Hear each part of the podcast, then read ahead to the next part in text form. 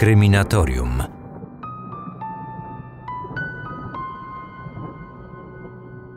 Do tego pożaru śląscy strażacy przybyli błyskawicznie, ale niestety nie zdążyli na ratunek.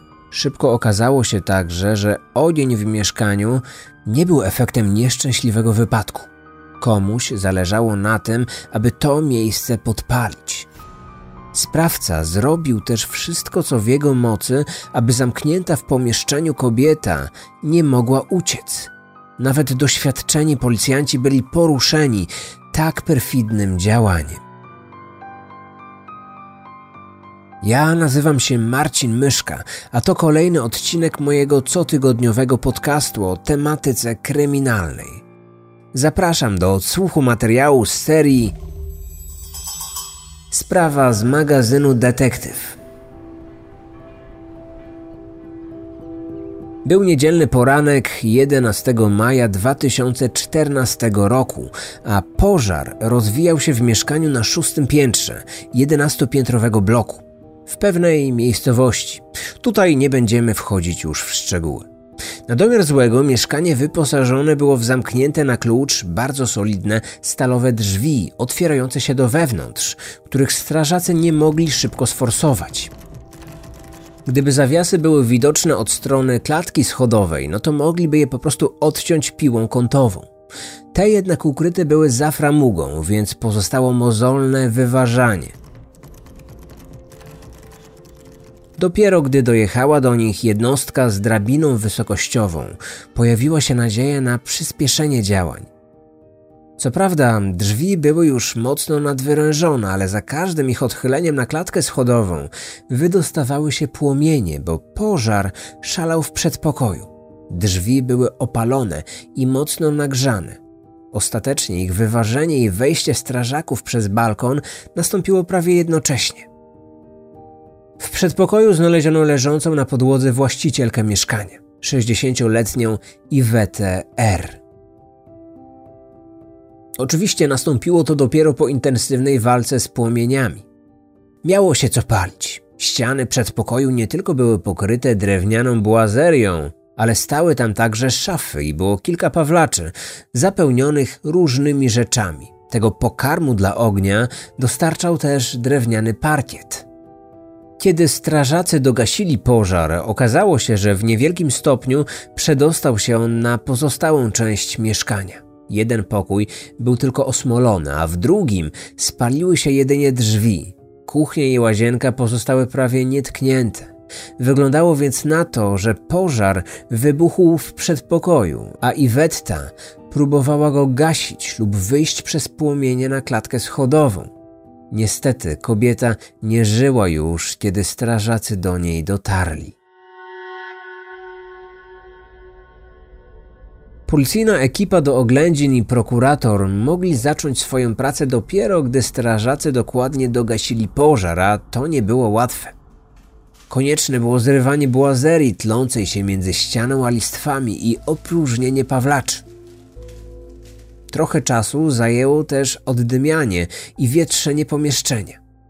Z tego powodu oględziny rozpoczęły się dopiero po południu i wtedy też odkryto zaskakujące fakty.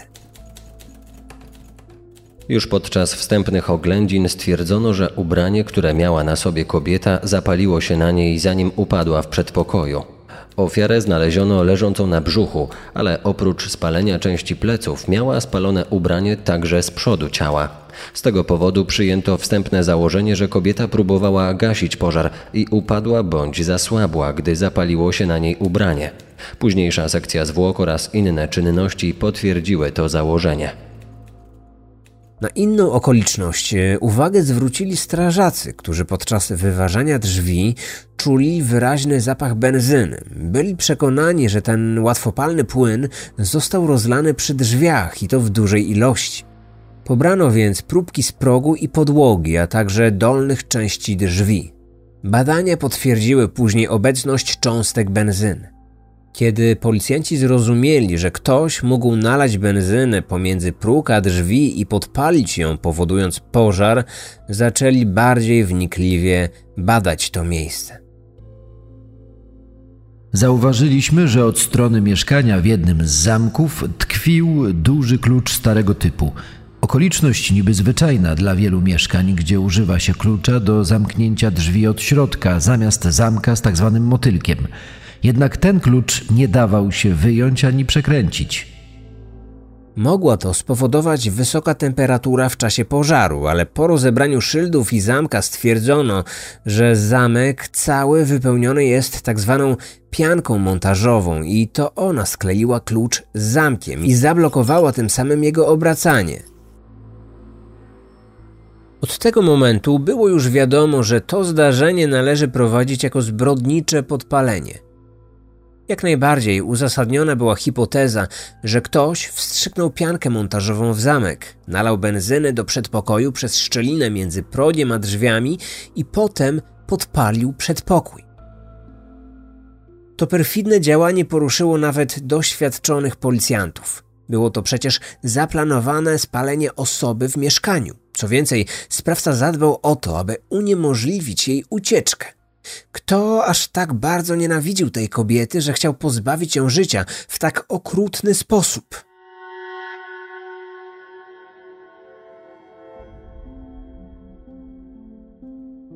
Szybkie rozpytanie sąsiadów nic nie dało. Do chwili, kiedy pożar nie rozhulał się na dobre, nie zauważyli nic podejrzanego ani nikogo kręcącego się na piętrze.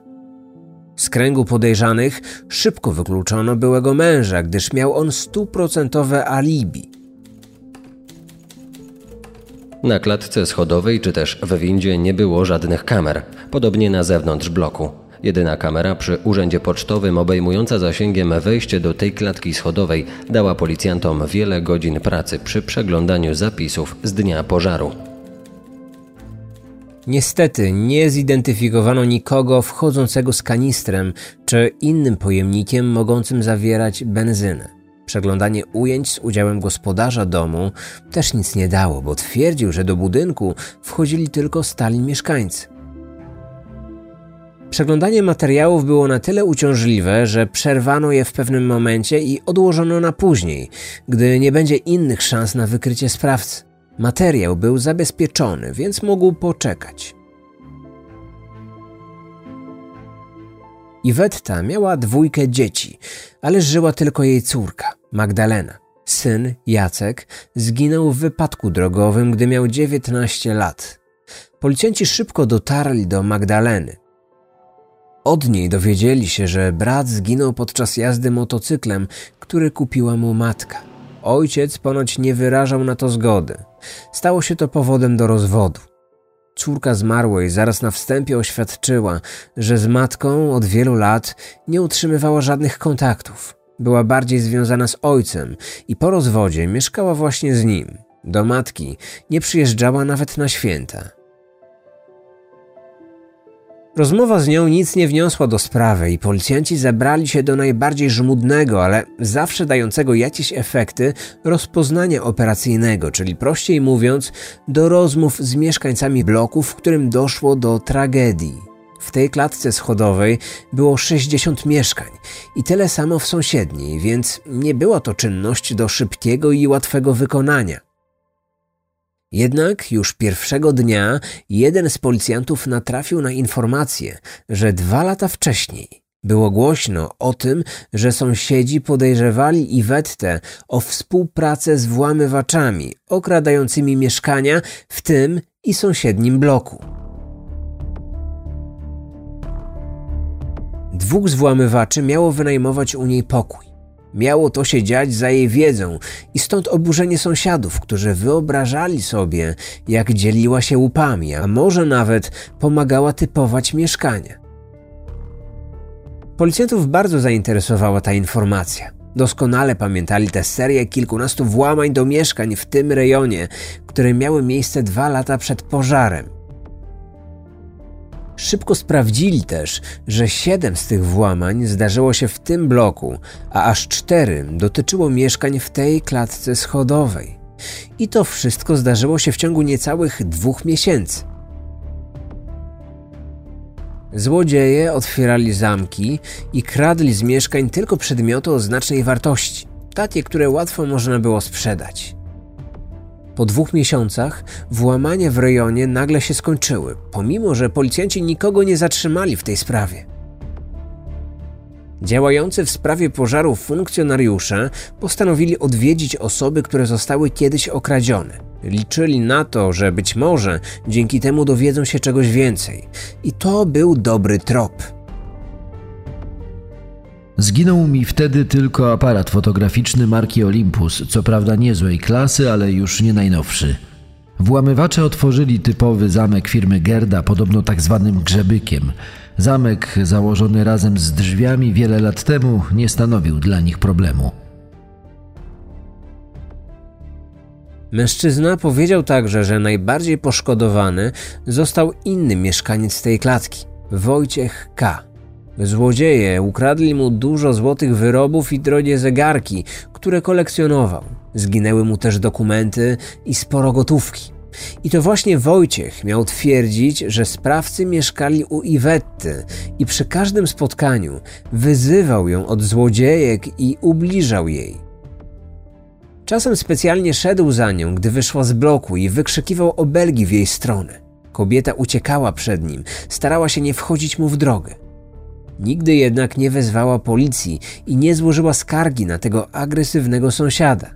Dla innych był to dowód na to, że Wojciech mógł mieć rację, że Iwetta naprawdę mogła mieć jakiś kontakt i związek z włamywaczami. Postanowiono przyjrzeć się bliżej Wojciechowi mieszkającemu na ósmym piętrze. Sprawdzenia w policyjnych rejestrach nie dały zbyt wiele. 59-letni Wojciech K. był raz notowany za groźby karalne i podejrzewany o skupowanie kradzionych rzeczy, czyli paserstwo.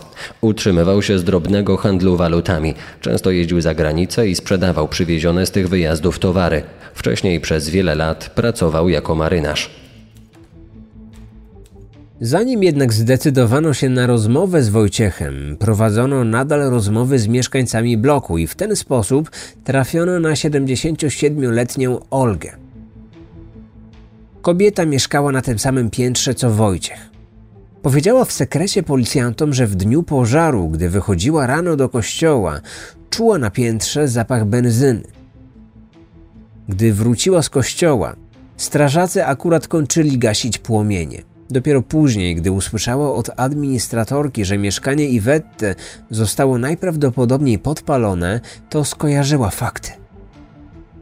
Jej zdaniem podpalaczem na pewno był Wojciech. Przecież wielokrotnie groził tej kobiecie. Słyszała jak mówił, że łeb jej kiedyś ukręci jak kaczce. Staruszka stanowczo zadeklarowała jednak, że nie zezna tego na protokół. Ze względu na podeszły wiek nie chciała angażować się w tak poważną sprawę. Od razu zakomunikowała, że jeśli ją wezwą na złożenie zeznań, powie, że o niczym nie wie, nie pamięta, bo ma sklerozę. Policjanci po naradzie postanowili, że nie mają innego wyjścia, jak postawić wszystko na jedną kartę i zagrać w bank.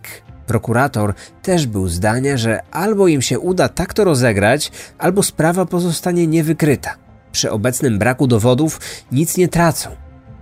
I zgodził się na przeprowadzenie przeszukania u Wojciecha w celu zabezpieczenia dowodów. 6 czerwca 2014 roku o godzinie 6 rano do mieszkania Wojciecha K. weszła policyjna ekipa na przeszukanie. Oprócz zwykłej w takich przypadkach obecności policjantów z pionu kryminalnego, w przeszukaniu brało udział także dwóch techników kryminalistyki, którzy mieli znaleźć i zabezpieczyć ewentualne dowody. Przeszukanie mieszkania kompletnie zaskoczonego mężczyzny trwało kilka godzin, a najwięcej czasu potrzebowali technicy kryminalistyki, badający po kolei ubrania z szafy i inne przedmioty. Z reguły zabiera się ubrania do komendy i tam bada. Zdarzało się jednak, że adwokaci podważali uzyskane w ten sposób dowody, zwłaszcza jeśli były to mikroślady. Postanowiono więc wstępnie przebadać ubrania w domu podejrzanego. I po zakończeniu tej czynności policjanci byli z siebie zadowoleni. Na jednej z flanelowych koszul znaleźli niewielkie ślady zaschniętej pianki montażowej i podobne ślady zabezpieczyli też z drzwiczek szafki pod zlewem w kuchni. wyglądały na pozostawione przez kogoś, kto miał ręce ubrudzone pianką i wyrzucał coś do wiadra na śmieci. Później w laboratorium wyodrębniono także ślady oparów, a nawet kropli benzyny na rękawach i innych częściach zabezpieczonej koszuli.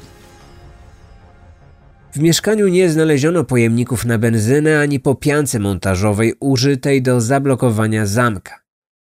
Śledczym musiały wystarczyć ślady znalezione na koszuli. Zabezpieczone dowody przebadali biegli. Potwierdziliśmy później tożsamość pianki zabezpieczonej ze środka zamka i tej z mieszkania Wojciecha. Benzyna z progu i ta z koszuli również miała identyczną specyfikację. Nie było to paliwo samochodowe, tylko tak zwana benzyna stosowana jako zmywacz lub rozpuszczalnik. W samochodzie podczas jazdy do komendy zatrzymany podpalacz w pewnym momencie zadał policjantom pytanie. Jak na mnie trafiliście? Jeden z policjantów skłamał, że tego niedzielnego ranka widzieli go sąsiedzi. Aha, tak jak podejrzewałem. Pewnie przez wizjer. Mogłem im pozalepiać te wizjery, ale myślałem, że o tej porze i tak wszyscy śpią. To stwierdzenie słyszało trzech jadących z nim mundurowych i nawet gdyby później wypierał się, to mogliby zeznawać przeciwko niemu. Nie było to jednak potrzebne, ponieważ ten moment w samochodzie był przełomowy. Wojciech uznał, że nie ma szansy na wykręcenie się z tej sprawy i podczas przesłuchania w komendzie przyznał się do wszystkiego. Bez jego wyjaśnień, policjantów i prokuratury czekałby trudny proces poszlakowy, bez gwarancji na skazanie. Zręczny obrońca dość łatwo mógłby podważyć dowody w postaci śladów pianki montażowej i benzyny. W swoich wyjaśnieniach Wojciech opisał, jak przygotowywał się do podpalenia mieszkania sąsiadki. Opowiadał, gdzie kupił piankę i benzynę, jak sprawdzał, czy kobieta jest w domu i jak rano wtrysnął piankę do zamka, a potem poczekał, aż stężeje, blokując możliwość wyjścia. Wtedy po cichu nalał benzynę pomiędzy próg i drzwi. Poczekał, aż wcieknie do środka i podpalił, licząc na to, że płomień przeskoczy z benzyną z progu do wnętrza mieszkania. I nie pomylił się. Tak rzeczywiście się stało.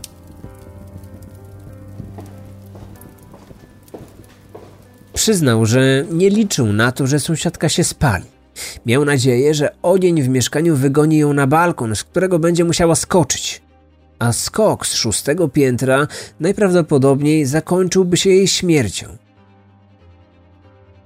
Kobieta najwyraźniej próbowała jednak jakoś gasić płomienie, co przy rozlanej w dużej ilości benzynie, bo mężczyzna wlał litr, musiało skończyć się źle. Opowiedział też o tym, że zemścił się na niej za to, że nasłała na jego mieszkanie włamywaczy, którzy nie dość, że okradli go, to jeszcze narobili mu problemów. Podczas włamania ukradli mi też paszport. Nie zauważyłem tego od razu i nigdzie nie zgłosiłem. Dowiedziałem się o tym dopiero, kiedy zaczęły przychodzić na mój adres dokumenty dotyczące spłaty kredytów zaciągniętych na moje dane. Przez dwa lata musiałem jeździć do różnych banków i komend rozsianych po całej Polsce, aby wyjaśniać te sprawy. A i tak, gdybym teraz chciał wziąć kredyt, to nigdzie go nie dostanę, bo figuruję jako ten, który nie spłaca zobowiązań. Aż poczerwieniał na twarzy, gdy opowiadał policjantom, jak z każdym kolejnym pismem od banków wściekłość w nim rosła. Przyznał, że pewnego dnia złość go tak opanowała, że czaił się na sąsiadkę z małą siekierką, ale nie spotkał jej wtedy. Od tego czasu nie spał po nocach. Miał obsesję, ciągle myślał o zemście. Doszedł do wniosku, że zwariuje, jeśli czegoś nie zrobi. Wymyślił w końcu, że odegra się na niej, podpalając jej mieszkanie. Planowanie i przygotowania zajęły mu dwa tygodnie i w końcu to zrobił. Policjanci pytali go też o początek całego konfliktu. Stwierdził, że kilka lat wcześniej sąsiadka miała psa, który nasikał w windzie i on to zobaczył. Zwrócił jej wtedy uwagę, że powinna to posprzątać, a kiedy mu odpowiedziała, pocałuj mnie w dupę, wezwał straż miejską, która ukarała ją mandatem. Od tamtej pory była między nimi wojna i dlatego odegrała się. Nasłała na niego włamywaczy. Takie było jego zdanie. Dla policjantów bardzo ciekawe było też wszystko, co wiedział na temat tych włamywaczy. W statystyce wciąż wisiało przecież wiele włamań do mieszkań w tym rejonie, których sprawców nie wykryto. Wojciech twierdził, że było to dwóch Gruzinów, którzy przez dwa miesiące wynajmowali pokój u Iwetty. Pili z nią i pewnie też sprzedawali jej część ukradzionych rzeczy. Dowiedział się o tym, gdy zaczął podpytywać znajomych złodziei po tym, gdy okradziono jego mieszkanie. Niestety, Gruzini już wtedy wyprowadzili się od sąsiadki, więc nie mógł niczego od nich odzyskać ani się na nich odegrać. W prokuraturze i przed sądem Wojciech powtórzył swoje wyjaśnienia, dodając do nich żal. Mówił, że dał się opętać obsesji i dlatego dopuścił się tego czynu. Tak prawdopodobnie podpowiedział mu obrońca. Podobnie jak stwierdzenia, że często ma tak, że uczepi się go jakaś myśl czy chęć, której nie potrafi pozbyć się tygodniami. Sąd w takiej sytuacji zdecydował o poddaniu go badaniu przez biegłych psychiatrów. Specjaliści orzekli jednak, że Wojciech K. był w pełni poczytalny w chwili popełnienia czynu i rozpoznawał jego znaczenie oraz skutki. W opinii podkreślono, że nie wykazuje jakichkolwiek odchyleń od normy. Zaznaczono także, że odgrywając jakieś wyuczone sceny, próbował na biegłych wywrzeć wrażenie osoby chorej umysłowo. Próbował chyba symulować manię prześladowczą czy obsesję. Wojciech K. w styczniu 2016 roku został uznany za winnego zbrodniczego podpalenia i skazano go na karę 12 lat pozbawienia wolności.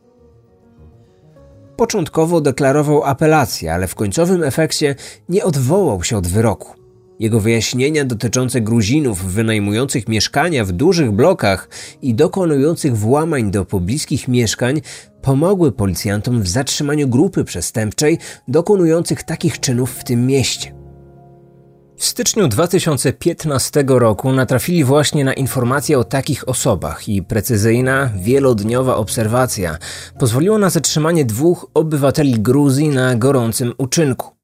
Nie potwierdzono, aby byli to ci sami mężczyźni, którzy wynajmowali mieszkanie od Iwetty, ale dane z tych paszportów potwierdziły, że w tym czasie przebywali na terenie Polski. Trafili do aresztu, gdzie wylądował także mężczyzna wynajmujący im mieszkanie. Udowodniono, że wiedział o całym procederze i przechowywał oraz przenosił skradzione łupy. Historia, którą przed chwilą usłyszeliście, to wersja dźwiękowa artykułu o tytule Sąsiedztwie porachunki, którego autorem jest Dariusz Gizak. Ten tekst, jak i opisy innych ciekawych spraw kryminalnych, znajdziecie w wakacyjnym wydaniu specjalnym magazynu Detektyw, który jest dostępny w kioskach. Inicjały osób pojawiających się w materiale oraz niektóre okoliczności zdarzeń zostały zmienione.